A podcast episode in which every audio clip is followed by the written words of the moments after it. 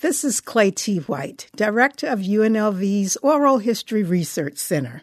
Support for the Latinx Voices Unveiled series is provided by the National Endowment for the Humanities, MGM Resorts International, the Commission for the Las Vegas Centennial, Mark and Marianne Haley, NV Energy, and the Culinary Workers Union Local 226.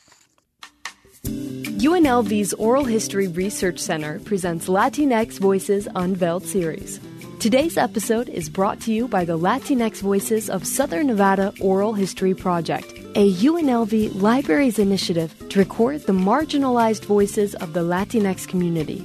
This series is produced by the UNLV Rebel Media Group.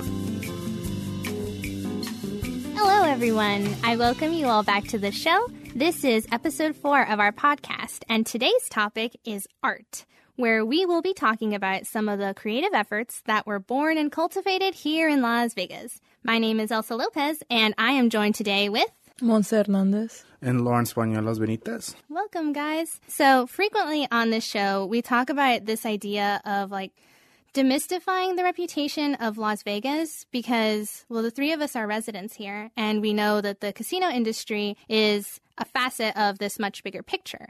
And because we live here, uh, we know that Vegas is home to a flourishing art scene. And actually, later on in this episode, we will be hearing from, well, it's her name is poet Miss AV, who actually describes our city as being on the cusp of an artistic renaissance, in her words. So before we get started with everything else, I wanted to hear from the two of you, you know, since we're all consumers of the arts to some extent. Um, if you guys could describe the current Las Vegas art scene in just a couple of words. Uh, I think the Las Vegas art scene is growing. I feel like it's in its infancy, like it's growing. And now that we have like a much bigger population, it's becoming more of like a space rather than a concept. Mm-hmm. And we just need to cultivate it and let it grow and mature into what I'm sure would be, like Miss AV said, this like artistic renaissance where we're gonna be the it place, yeah. you know, in in the future. So, um, I grew up in Las Vegas, and and I remember when I was a kid, there really wasn't much art. We didn't have like museums to go to. Like if you go to like L.A., there's a L.A. Museum of Art, or like Philly has the Philadelphia Museum. You know these big like museums where you have these classical pieces of art. You go. I didn't have that growing up, uh, and I remember the only times you could really see art. Uh, funny enough, is if you went to the casinos. You know, sometimes my parents would take me to the casinos and and funny enough, my first introduction to like Roman statues or Roman architect is Caesar's Palace yep. because that's uh, where my dad worked, uh, and that's the casino he was most familiar with. So he would take us to go just to walk around or whatever, walk the the shop, the forum shops at Caesar's Palace, and that's when I like remember seeing these and these huge like Roman statues and like Roman art. Uh, of course, they're all replicas, but that that was my introduction to it. So the casinos for for a while uh, at least were like the epicenter for art, if you wanted yes. to go right, and it's still true today. Yeah, they have the big name art galleries that mm-hmm. you know. I'm here. Yeah, they have like all these big name galleries, like you, like you mentioned, yeah. Mm-hmm. and they have expensive art, but at the same time, like locals don't really go to the strip, right? right? We're not tourists in our it's own city. Accessible is yeah. one way I would describe yeah, it. I always tell people that. Uh, because I, I spent a few years working on the strip, weighing tables. It's like the only time I come down to the strip is either if I have family in town and they want to do like the Vegas thing, mm-hmm. or I have to come down here for work. Uh, but now, now as I got older, eh, and now that we're we're seeing more art, you know, um, there's more street art. You can mm-hmm. like, not just like tagging, but actual street art. I grew up on Eastern and Stewart, and so on that corner, there's this mural of Pedro Infante and it's a beautiful mural and it's oh, it's been there as long as I can remember. I even walk I used to walk past it uh, when I would go to school and home and you would think that like being in the area that it is on the east side it would have at some point get tagged up. It's never been tagged up ever. No one's ever touched it. Mm-hmm. Uh, Same like um on Eastern and Bonanza, there's a Cárdenas, and on the side there's a La Virgen de Guadalupe Mm-hmm. Right. mural. Like it's a giant, you know, twenty by twenty mural kind of thing. and it's never been touched. And so I think now there, there's this respect, especially. So I think there's a respect to Latino art in that, our Yeah. neighborhood that we're starting to like. Hey, this is celebrating our culture. Let's respect this.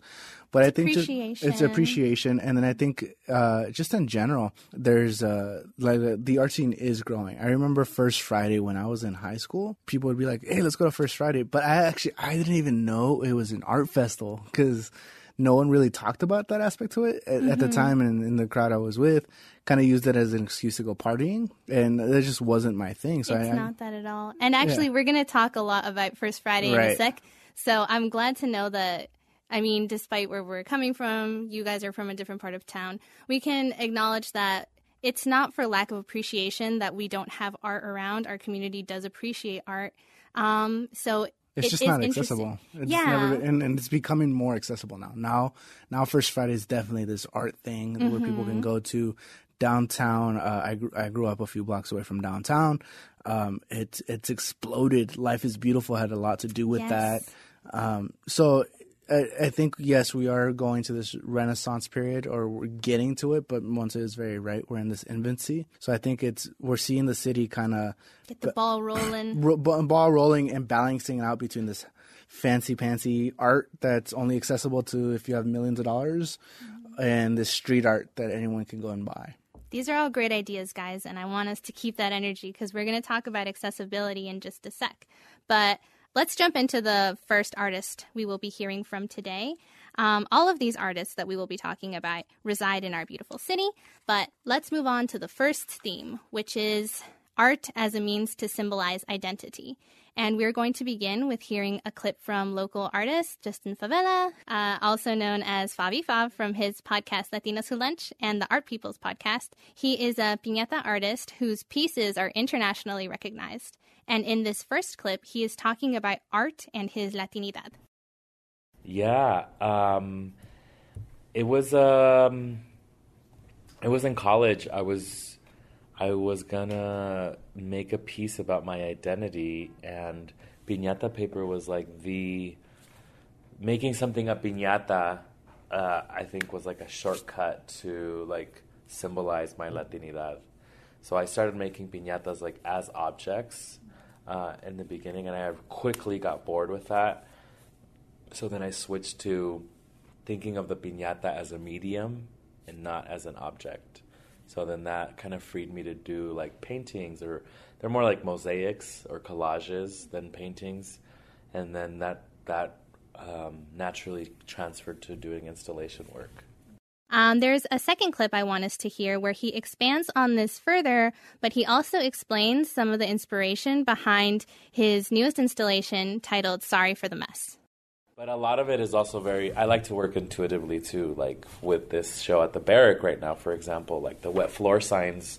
That was an idea I got like the like a month before the show opened, um, just from walking around casinos and and seeing wet floor signs and what that meant or what what that symbolized to me. Like, oh wow, the the uh, visibility of maintenance. This is really the only time you see that in a casino is with the wet floor sign, um, because they even try to hide their employees by having them wear very neutral uniforms and things. You know, so a big yellow sign uh, means so much more than people think, right? So to me, seeing a wet floor sign is like, oh, that's like maybe my tia's around. You know what I mean? Which, yeah. And the casino's thinking, we don't want to get sued. That's all they're thinking by putting that out, you know? Um, and like the Muppet Pile, for example, that is a piece that I've had in my head for years. Like, I want to make that piece. And this was just the opportunity to do that because it tied in all these ideas of like, of me watching TV while my mom cleaned people's houses, uh, or the party at the Harrah's where I met Big Bird, and then my tia, you know, Ramiro did a painting of my tia who was there for that experience with me, so it all kind of like tied in together. So it just depends. As someone who sat in on that interview, I can see how his medium, the piñata paper, is meant to represent his heritage. And in the exhibit, which is feature- featured here in our university's Barrick Museum, he also pays homage to his childhood as a Vegas native.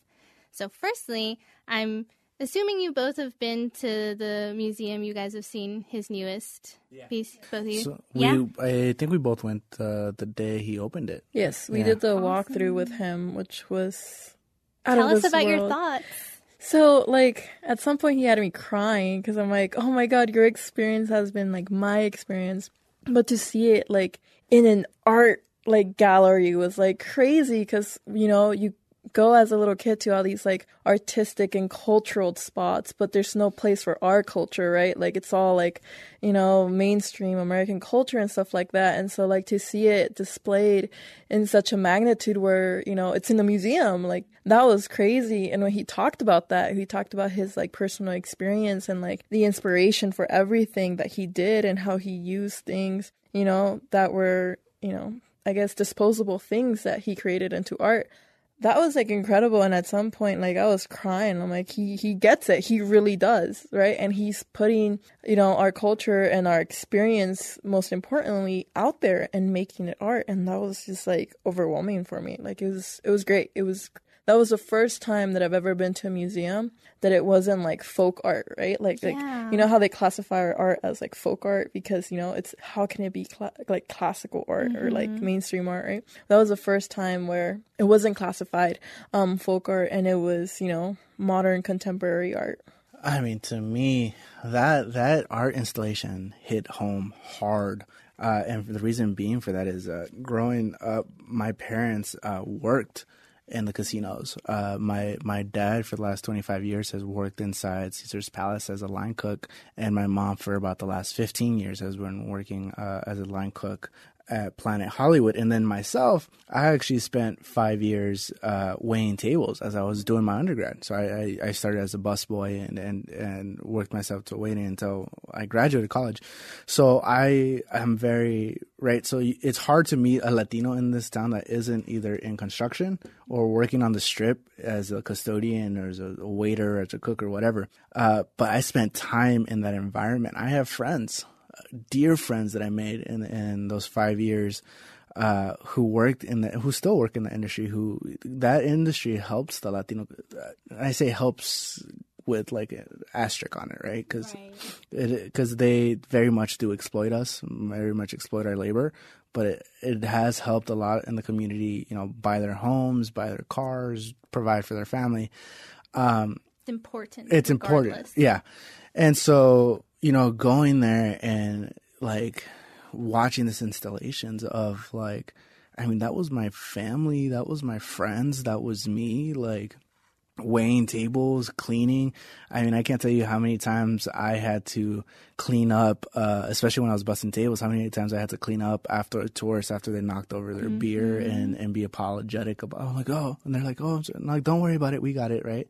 And, and Justin hits it right on the nail. The casino doesn't want you to be seen. You're there to serve uh, the guest, and that's it. They don't want your opinion. They don't want you to like. The only time they care about your opinion, and this is goes for the casino and the tourist, is when they ask you where can I get the latest deal or where, what's the thing to do in town. That's the one time they want to see you, and that's if you're a server, right? Uh, if you're a custodian, and there's almost this hierarchy in casinos of like who tourists want to talk to. Custodians and people who put up the wet floor signs are right at the bottom. Yeah, and it goes into the whole thing where like the only time I ever saw someone that looks like me or that talks the same language as me in a casino was like the custodians, the maids, the ones that were cleaning the room after the people that right because the the pit bosses the party hosts for the most part tend to be uh american you know or, or anglo i should say um so just to go walk into this museum and that was just like man these are my friends these are my like it was it just hit home and that that was one of the made me cry it just made me cry I mean, it's as he said in that clip, he thinks of his mother or he thinks of his aunt. And that was what was difficult for me to hear because I worry, as well as you mentioned, Lawrence, about the exploitation that goes on and the stuff that we don't hear about perhaps because the casino's hiding it, perhaps also because our parents don't want to tell us. Um, and then we are in this unique um, opportunity where, because of our job, we get to hear about these stories. So when we do some of our interviews, because we want all of the Latinx community, we will listen to the stories of the housekeepers and of porters and people who work in the casino industry. And I think that's what some of the most rewarding work that we do. And it's good to know that Justin also, um, to him, it is important that we highlight marginalized voices. And he shares a lot of our values. So to have him create something like that, to know that he is coming from a space where we, a lot of us have lived, it's, yeah, as you'd mentioned, very powerful. So, yeah, same thing. I resonated with the exhibit a lot. I felt like the exhibit symbolizes a lot of the feelings that we feel as like first generation immigrants, you know, first generation to go to college, knowing that our parents are working so hard to help us move forwards.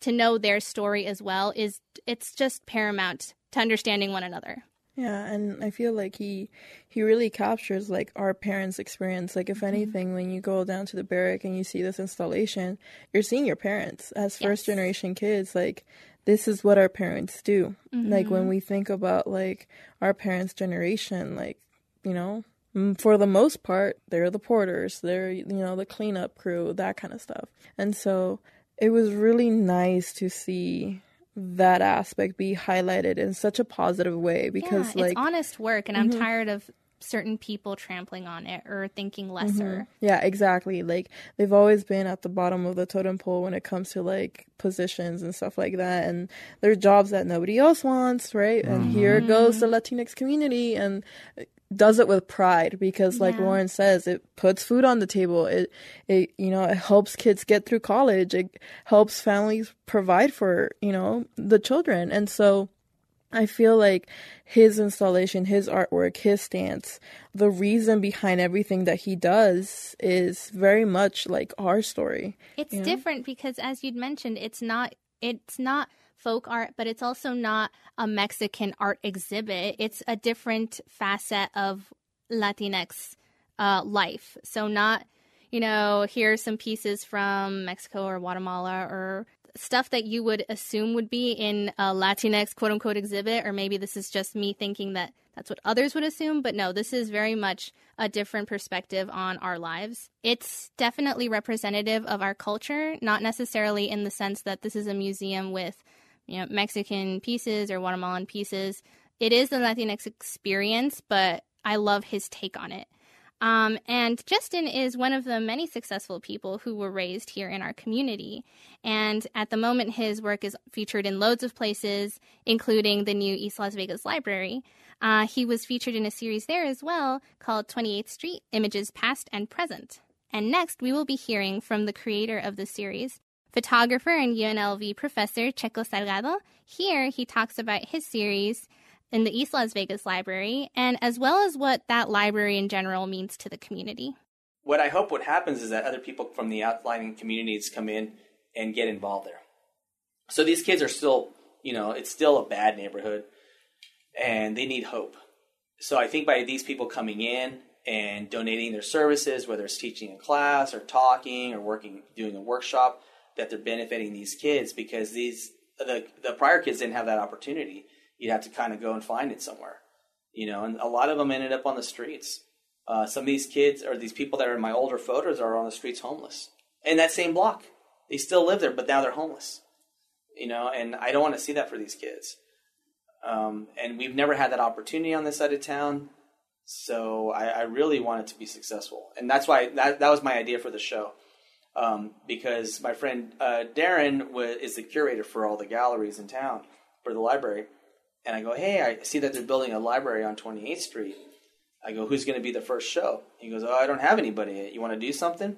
And I go, yeah. So my idea was to get go back and find these people that grew up there and bring them back to that community so they know, hey, this is still your community. You grew up here. Be a part of this library.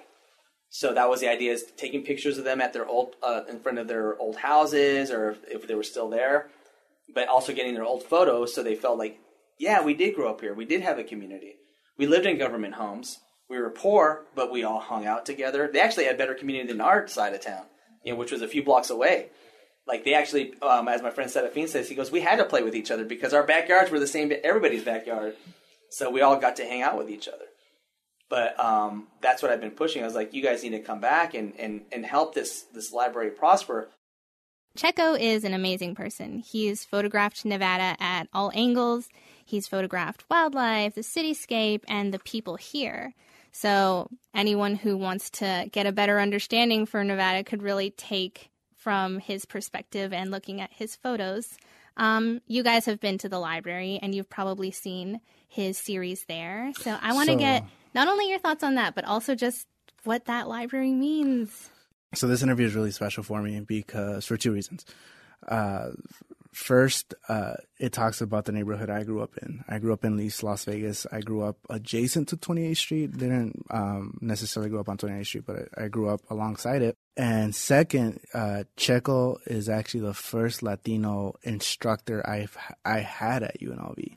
A very first person that I encountered that looked like me. And I remember when I first walked into his classroom, I was like, oh, shoot, there's a Latino teaching this class?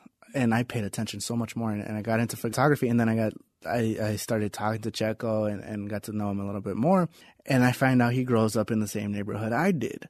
Uh, literally, we uh, went to the same middle school. So that was like, yo, someone who grew up on the east side, went to school on 28th Street, made it. Uh, and that just inspired me so much. Coming back to this interview, I mean, so like Checo said in the, in the clip, the east side, depending who you talk to, doesn't have the best reputation in town, right? It's always had these issues. This this side of town has always had these issues, and never, nothing gets fixed. Generation generations coming in, and and unfortunately, the neighborhood stays the same. And so, you know, twenty like you know, like I said, East Side has this reputation, but then Twenty Eighth Street has its own reputation. That's that's the place where you don't want to go at night, right? So just to give you an idea, like people on the east side have this connotation of 28th Street, right? But then now with the library being in there, so Checo I, I think mentions that there used to be projects on that section where where the library sits on. I, I actually used to cut through those projects to get home from school. And so this library means a lot to me. And and Checo's project is amazing because he went out and and he's like, these people used to live here, and now they're doing these amazing things. And of course, not everyone's a winner. You know, unfortunately, some some of us don't escape the perils of the hood. You know, as much as we try to, sometimes we just we can't. But regardless of that, the next generation, especially on the east side, needs to see that representation. It needs to see that people came from the same barrio as they did and went on and did great things.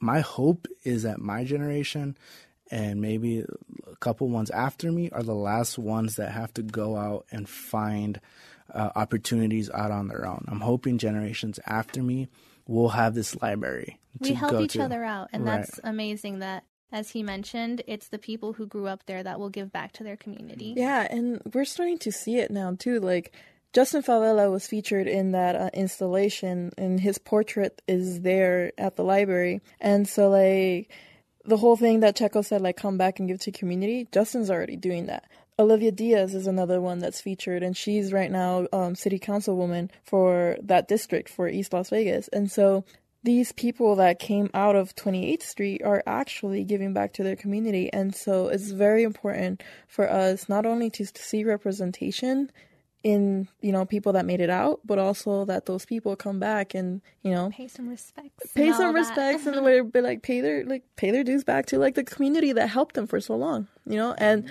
that library where it's at and just how it was catered to the latino community is very much a symbol of hope like mm-hmm. in this like forgotten neighborhood that no one wants to go through in this forgotten neighborhood where there's lack of resources you have the most high-tech library in the entire city. It really was catered for this community and the entire library is bilingual so like all the signs are bilingual. And so like it's not only just a library you know it's a resource and it's a resource that's bilingual that act- actually is accessible to the community that lives in it Yeah, it truly shows that the people who are most invested in this library are invested for that same feeling of this is where I'm from.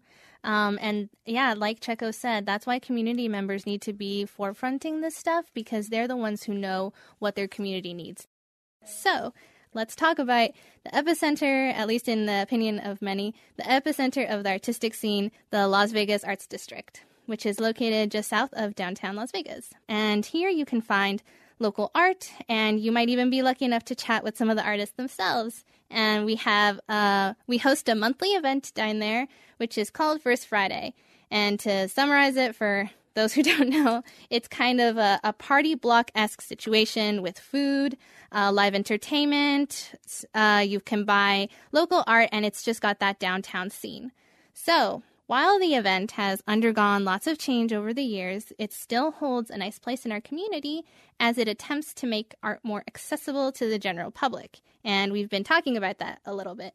That accessibility is what we're going to be hearing about next from local artist Eric Cavillon, who is known for his Dia de los Muertos paintings.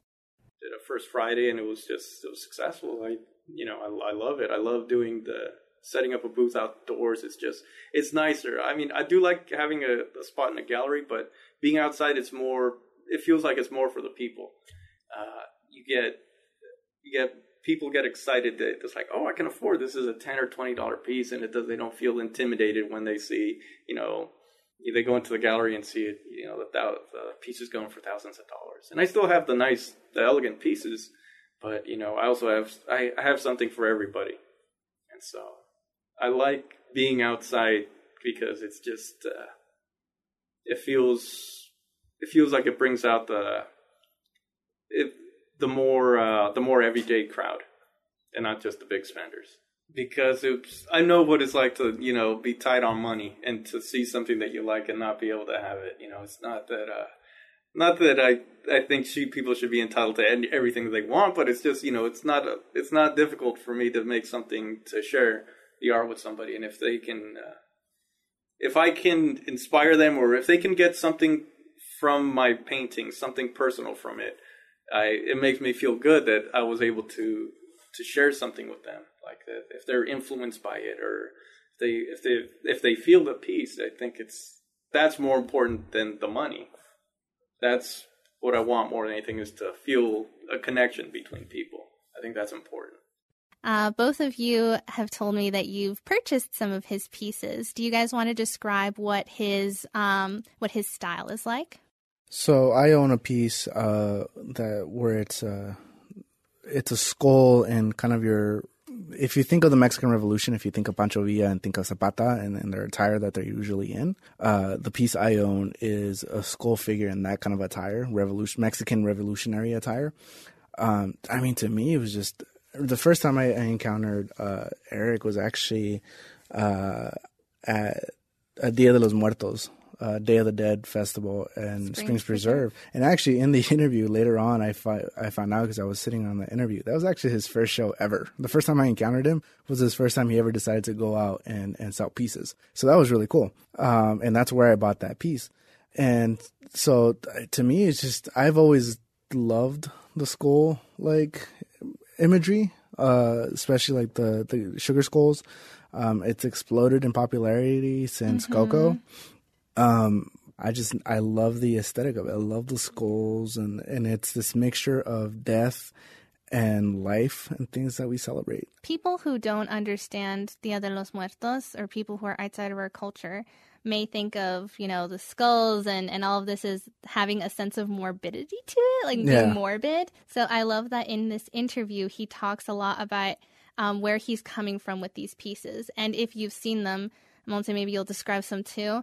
Yeah, so the one that I have is a, a skeleton and it has like flowers coming out, like like growing out like wings. Like the rib cage, right? And the rib cage one, yeah. And he like there's flowers in the rib cage and it's kind of symbolizing life in a new way. And it's like a beautiful art piece. You guys should all check him out. He's He's a, available online. Yeah, he's available online and he has like all social media, so just look up his name. He's he's there but like that art piece kind of like it looks like a sugar skull, but it's not a sugar skull. But it, it you know where it's coming from and like Lawrence says I have a hard time describing why I connect to this painting, but I just whenever I see it I'm like, "Oh, you know, that's my culture, right? Like I can see it in this beautiful piece of art. I really like what Eric says and this idea of, you know, if you want the small print, I have the ten dollar one, or if you want to buy my fancy one, we have it. And and I think it's we see this with Latino artists because we've been there, right? Like we remember growing up, going to these museums and, and like never being able to afford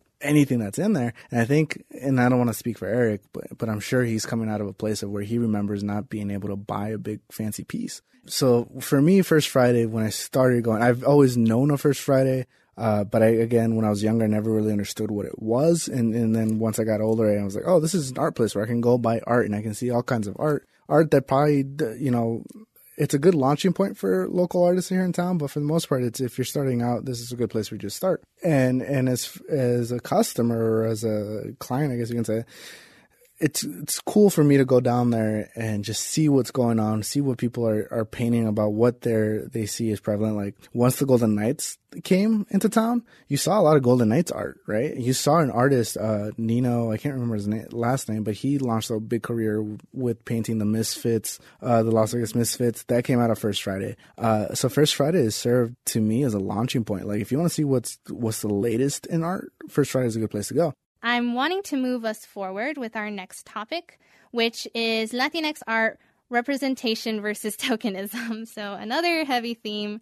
Um, this is these two themes we've been navigating through the majority of our interviews here um, because we all know that the media has a hard time grappling with the Latinx stories and even like with Latinx artists and actors. But yeah, there are a lot of quality Latinx artists out there who we need to support.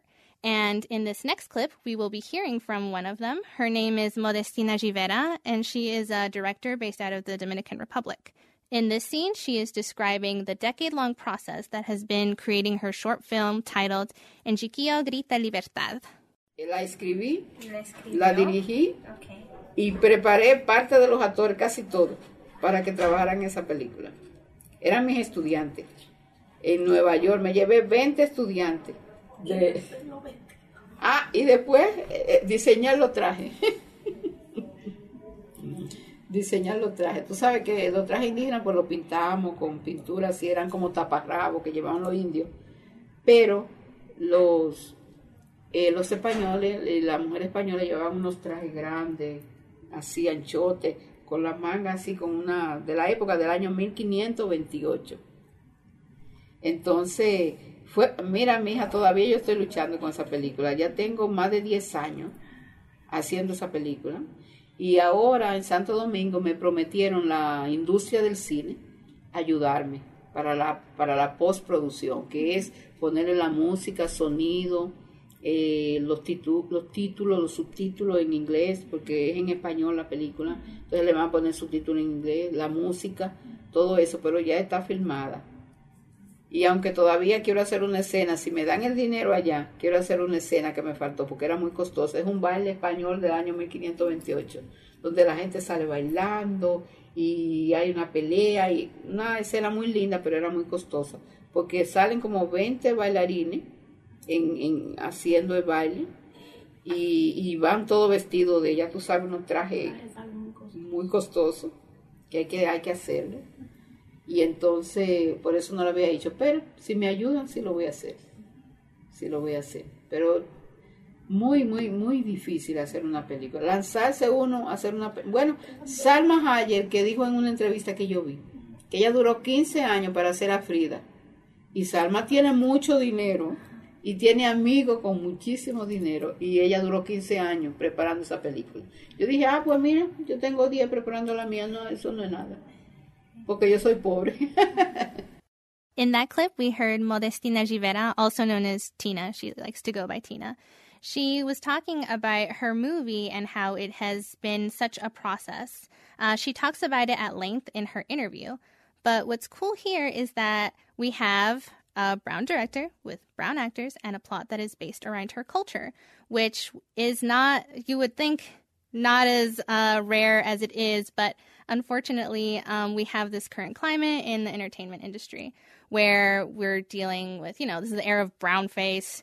But it's not just that, you know, we have white directors who are telling our stories. And even when we do get a cast that is Latinx, it's a lot of times more white Latinx people. And like right off the top of my head, I'm thinking of all the telenovelas that are supposed to be our stories, but they feature very European looking people. Um, so that goes into a whole other conversation about colorism. But what I'm trying to say is that we have a lot going on that is against our favor. And people like, you know, Lin Manuel Miranda, Guillermo del Toro, even these household names can't save it. We need more than just that. So, with all of this being said, what do you guys think about Tina's story? I mean, I think it does a good job of illustrating the work that goes into to this. I think it's very easy for people to go, well, if you want more people in, in brown movies, go make them, go make them. But mm-hmm. it, it's a lot of work, yep. you know, and it's hard if you don't have the access to it. She again, she touches on that. She has limited resources, right? And she even says, you know, Salma Hayek, who has all the resources, has trouble in making films. So it kind of shows that it, it's not as easy as just go out and do it yourself. You you need help. Um, you know, in my undergrad, I, I studied media, and and so I was very into like studying pop culture and seeing how we were represented. And truth is, we're not very much on screen ever. At least, in mainstream. and if main... we are, they're stereotypes. Right, they're stereotypes. There's this tokenism, this idea where we're only in there because they needed a brown face. Um, but it's very rare to, you know, I, I mean, I can't think of a movie right now off the top of my head that I feel does a good job of like telling our stories that was directed by a brown man that was has a, a all brown cast and centers like that's a tough like Black Panther's close but not but really. it, but it, that's it's a superhero movie. It's not real you know? Right and actually I was gonna touch on that like and I'm, I'm, I'm speaking when I say that I'm speaking around Latino. Yeah. Like uh, Whole culture. other right. like the uh, the African American culture, I think is doing a fantastic job with it. You yeah. know, Black Panther did amazing. Um, Jordan Peele with yes. what he's putting out is doing great. So the African American culture, I feel, is ahead of us in that aspect as yes, far as getting uh, getting us in, getting ourselves into that space. But I, I, without a doubt, I feel the African American community is ahead of us in that aspect of getting us into representation spaces.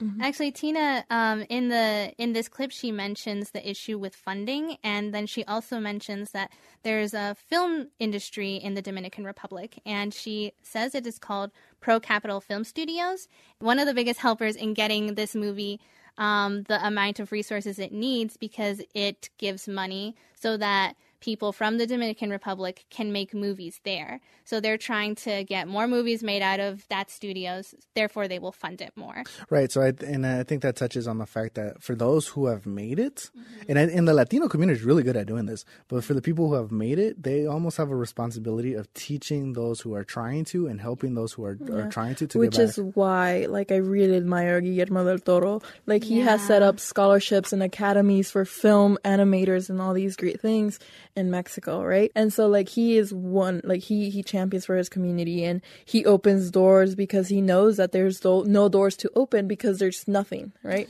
So right. he had to set it up. And I mean, you can see it once you pump in the money and invest in our artists, we pay off. Because let's Definitely. let's think back at the last four Oscars ceremonies. Who were like the the oh, best oh, directors yeah. have all been Mexican. Yeah. In the last like three or four years, have all been Mexican. So yeah, I think we can all agree that positive representation is important. The key word there being positive. So we're gonna switch the conversation over to something we touched on, but are going to delve further into, which is tokenism. So, furthering the conversation on representation, Monse, would you like to introduce this next clip? Yeah, so I had the opportunity to interview Ace Daniels, who is a senior conference sales manager at the Wynn, but he is also a local theater director and actor. And so Ace Daniels really talks about representation in theater and how, you know, watching this particular play that he talks about really opened his eyes and made him appreciate his culture and the importance of representation. So let's listen to it real quick. So, I, uh, as as what I noticed, I think it's another reason why I appreciate um, my culture so much. Um, as an artist, I noticed that our culture is very underrepresented in theatrical literature. Very underrepresented. You know, I took a class on gay plays, gay literature. So, like, okay, there's representation there. There's another class offered on um, plays that fall into the African American culture. So, there's that whole canon, you know, and there is context there. But I'm like, why aren't there any stories about Latinos? Except for West Side Story, which is so dated. You know what I mean? It's crazy. There the aren't. actors write themselves. Yes, you know, and that really began to bother me. I think it came from a place where I realized that there aren't there there's not enough opportunity for me as a performer because you have to be very honest with yourself with what is my type, what is my look. When I walk into an audition room, how do other how do directors see me? And I have a very specific look. Have a very specific look. people tell me like, "Oh, you look like you can you know pass for different ethnicities like you're versatile in that way mm-hmm. but still you know when you look at the page and you know i mean at least for me as an artist i think if race is a is, is a topic in the story if it is a, pre- a theme you need to be true to the race in terms of casting wise like if it's if the character it, I- I'm just going to use hairspray for an example. In hairspray, there is a theme of racism. So it's important that you have Caucasian actors and you have African American actors because you have to serve that theme, that storyline. You know, in West Side Story, that's another good example. Racism is a theme between the Caucasians and the Puerto Ricans. So I think you have to have actors who look Puerto Rican. But my point in this is that when you look at like the how broad theater is, it just there weren't enough stories about Latinos. And then my best friend told me about, oh, there is this play off Broadway that you have to listen to the album. And I don't remember how he got the album because it wasn't the official cast recording, but he sent me like a bootleg copy copy of the cast recording. It was in the Heights. And this was like when it was on off Broadway, hadn't even gone on to win the the Tony Awards and, and all that stuff that that came. And I got it, and I was like, oh, okay, and I never even listened to it. I was like, whatever. It went on to win the Tonys, but it still wasn't in my periphery, you know. Wasn't until I saw the performing arts performing arts high school do in the Heights. I will never forget. I knew that they were mounting it. This was the first time it was being done here. And even though it's at a high school level, this is the performing arts high school, and they do things at a very high level. I took my mother to that performance. And I don't take my mother to see much theater. But for this, I felt like I knew what I was going to be walking into in terms of the storyline. And are you familiar with In the Heights? Yeah, she and your parents landed in Washington Heights. Yes. when- So there was very- knowing that my parents, that's part of their backstory. I was like, I should take my mother to this. I think she would appreciate it. We sat front row, and it was, I I- like I will never forget like the the emotions that I felt watching that production. It was a well done production, but it was also just hearing the story, hearing the music, and seeing my culture my culture as a Dominican represented on stage brought such pride, you know. And I'll never forget, like my mom, like she the, the there was a character called Piragua. And she was so she told me she's like I remember that guy. I remember seeing that guy when she lived in Washington Heights. And that stuck with me. But I was so proud that like my culture was being rep- like on stage is you know, we, we've seen Latinos represented on film, on movie, not enough, but we've seen them, but not in an authentic way. We're always like the drug dealer or, you know, living in the projects.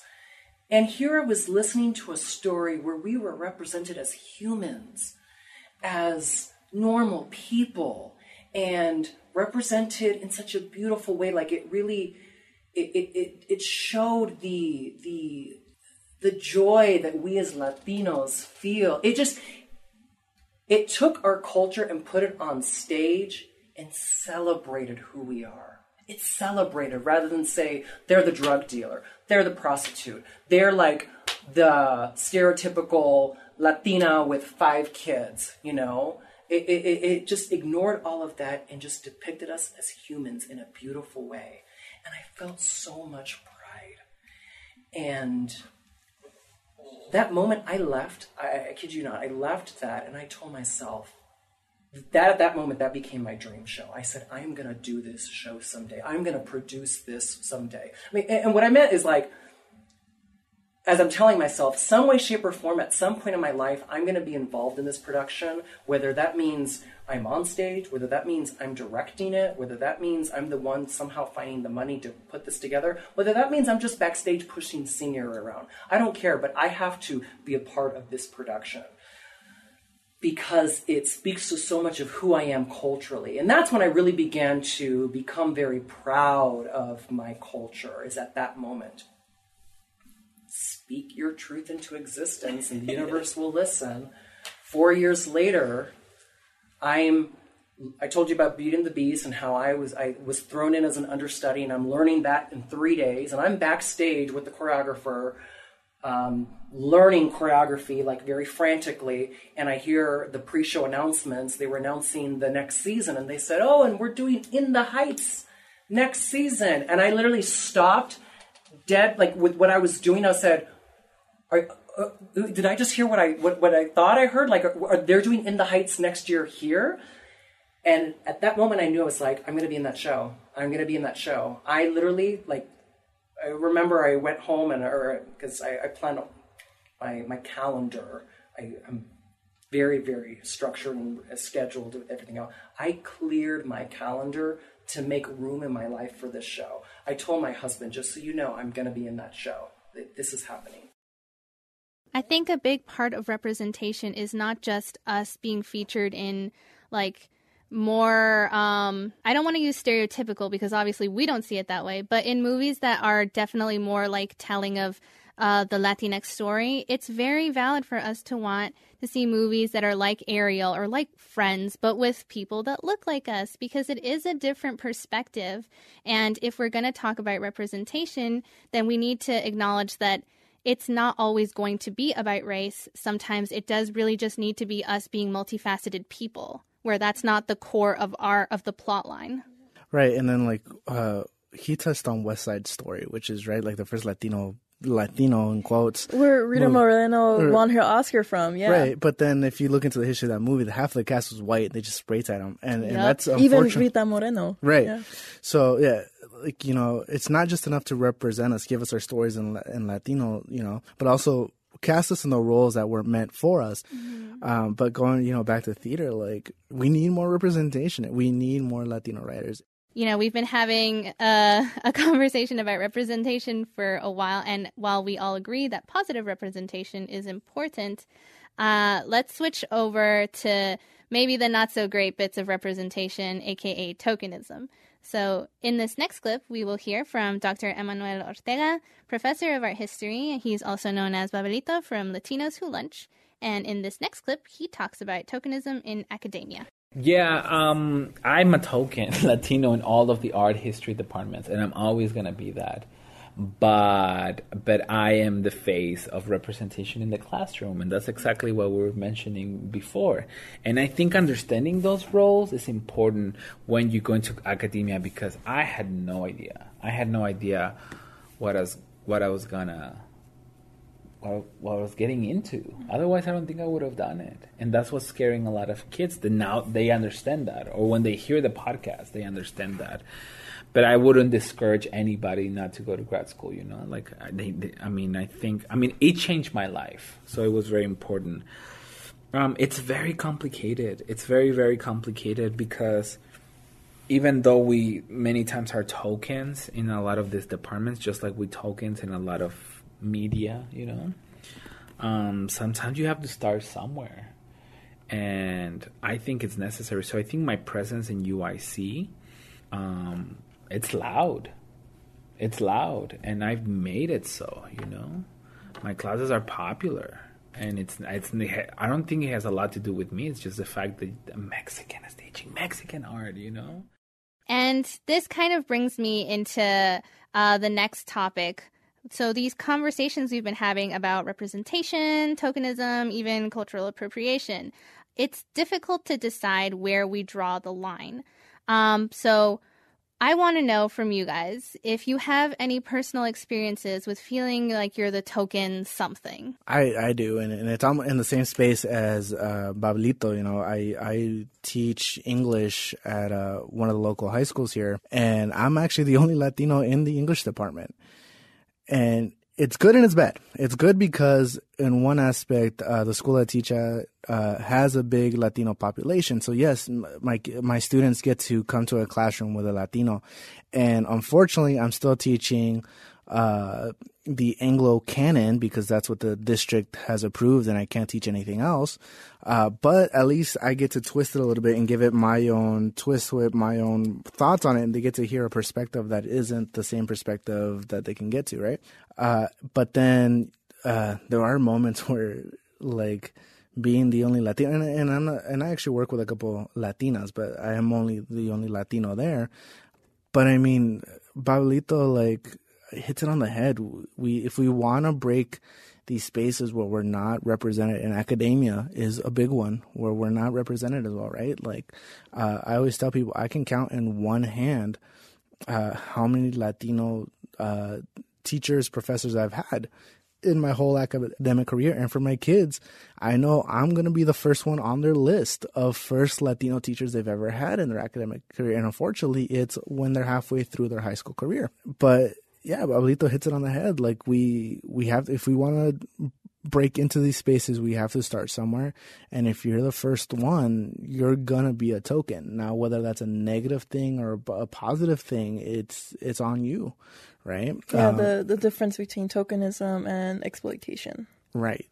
And so we have to walk this fine line of like how many, how often am I willing to be the token? Eh, but if me being the token educates you into to something better, then okay, I don't mind it. So I think Pablito does a great job of talking about how like just because you're Latino or Latinx, you're gonna be tokenized, right? So and is it almost like a necessary evil?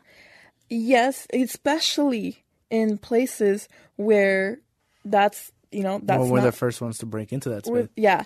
Um. So and like, for lack of a better term, a white space, right? Mm-hmm. right? And so like, when you're the first one there, you're gonna be tokenized. You're gonna be scrutinized as well, right? And it's so, a lot of weight to carry, mm-hmm. knowing that you are the representation for all of your culture, apparently. Yeah. Right. And and and because of that weight, I sometimes don't blame people for, for those tired all the time. Well, not for being tired, but uh, for Latinos who have you know white privilege and who can pass, sometimes I don't blame them for be, being not claiming the Latinidad because that's a burden to like have to be the one that always and and sometimes it's easier to like just be like that's not me. So you go into like the spiral of like okay, why is it bad to be a token, right? Of like representation of your entire culture like you're representing your entire culture just for like existing in that white space. But at the same time there's a lot of cons to like being a token but there's also a lot of pros because you get to determine what that means right? It's being, a big responsibility. It's a big responsibility but you have a lot of leeway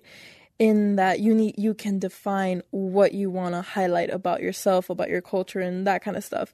And so it's great to be part of that groundbreaking work. And you know every job i've ever had i was a minority.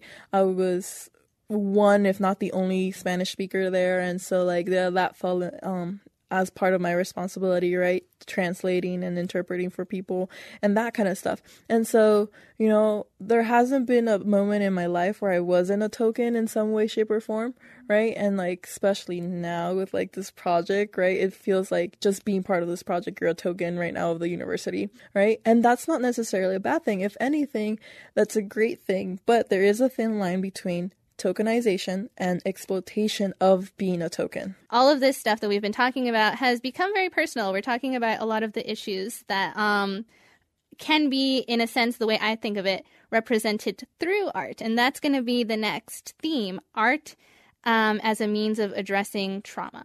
Because art, for those who create it, know that it can be very therapeutic. Um, and we're going to be hearing next from poet Ashley Vargas, also known as Miss AV, as she talks about the real world issues that she writes into poetry. What started off as just like, let me tell my story for my own therapeutic, you know, sort of thing, um, has really become a source of power to women that I could have never anticipated. I could have never anticipated. And, you know, and so many people will come, even if they're like bawling, crying. They will come, they'll ask if they can hug me, just because in that moment they don't feel like they're alone, that it's not just them. You know, and I spend a lot of time um, doing poetry in schools on the east side um, high schools, middle schools, charter schools. And I tell these stories. I tell, you know, the story about, you know, my sister and her being in this wildly abusive relationship and how I don't even know who my sister is anymore. I talk about, you know, being Latin and, and dealing with the, the racism of my ex husband being black and what that meant and the things my family would tell me and, and even getting divorced and them telling me, well, you should have known better. Like if you would have married a Latin guy, then this shit wouldn't have happened to you. You know, and when at what point are you going to learn to not date black people anymore? You know, so I, I talk about these things. So for me, you know, there are moments that I am in the community, talking to them, doing speaking engagements, trying to um, bring awareness and strength to people. But I would say more so through my art and through my bravery to tell my story um, helps other people also be brave. And that has been probably the biggest revelation of my work that it's not just me anymore. It's not just my story. So from here, we could go in many different directions. Um, a lot of the artists we've been talking about will you know, use their art as a form of symbolizing their identity, this is yet another way we can create art, taking the struggles that we deal with and turning them into a form of almost like a, a political thing where we will reach out to others and say, hey, we're coming from this same space. And that's something that we see a lot within like these Latinx interviews.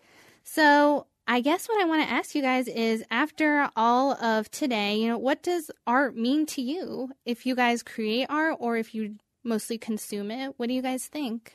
So for me, art means a form of expression, a form of liberation, a form of expressing one's emotions in ways that are more effective than your average forms of communication like talking or you know singing or stuff like that. And so uh, to me art is liberation in a sense that you can't get anywhere else.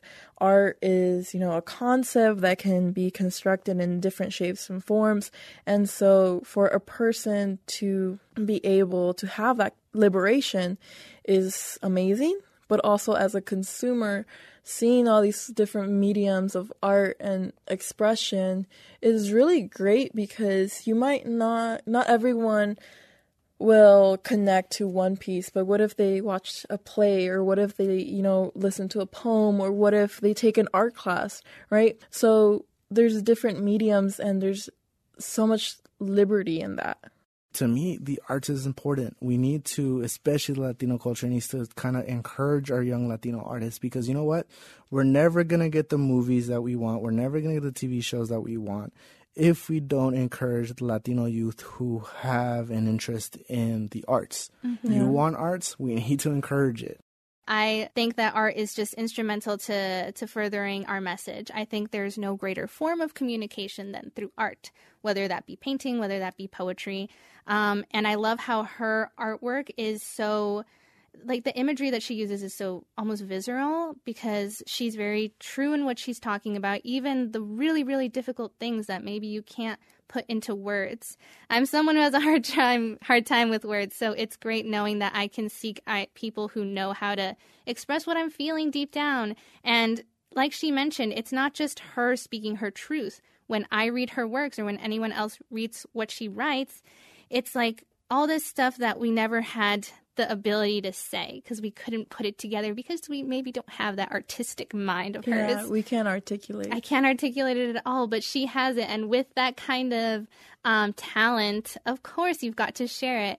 I mean, at the end of the day, like we've we've talked about, we need to have these conversations of you know these uncomfortable conversations of what's mm-hmm. going on in, in this political climate and what's going on in our communities and sometimes it is difficult to articulate it. But you, you know, art that is made by people of color, especially the Latino community, they become tools for us to have this conversation. Yes, they've Imagine- done that work for us. Right. We should use it. And I think um, Ace Daniels touched upon that. Like when you humanize someone, it's so much easier to empathize with someone, Mhm. right? And so all the people that we featured on this episode really, like we said, they get it, right? Yeah. They lived it, we're living it, and it's our responsibility to teach it. Well, great conversation, guys. Awesome. Thank you. Thank you. Thank you for listening to Latinx Voices Unveiled series. Each episode features smaller parts of larger interviews with community members. These interviews were conducted by research assistants at the Oral History Research Center. To hear these interviews in full, contact UNLV Special Collections and Archives at 702 895 2234. Special thanks to Yoni Kessler for our theme music and to performing musicians Ricardo Arana, Tassos Peltekis, Marshall Peterson, and Spencer Pfeiffer. Audio engineering by Ron George. Production engineering by Kevin Kroll. This podcast is a production of KUNV Radio and the UNLV Rebel Media Group.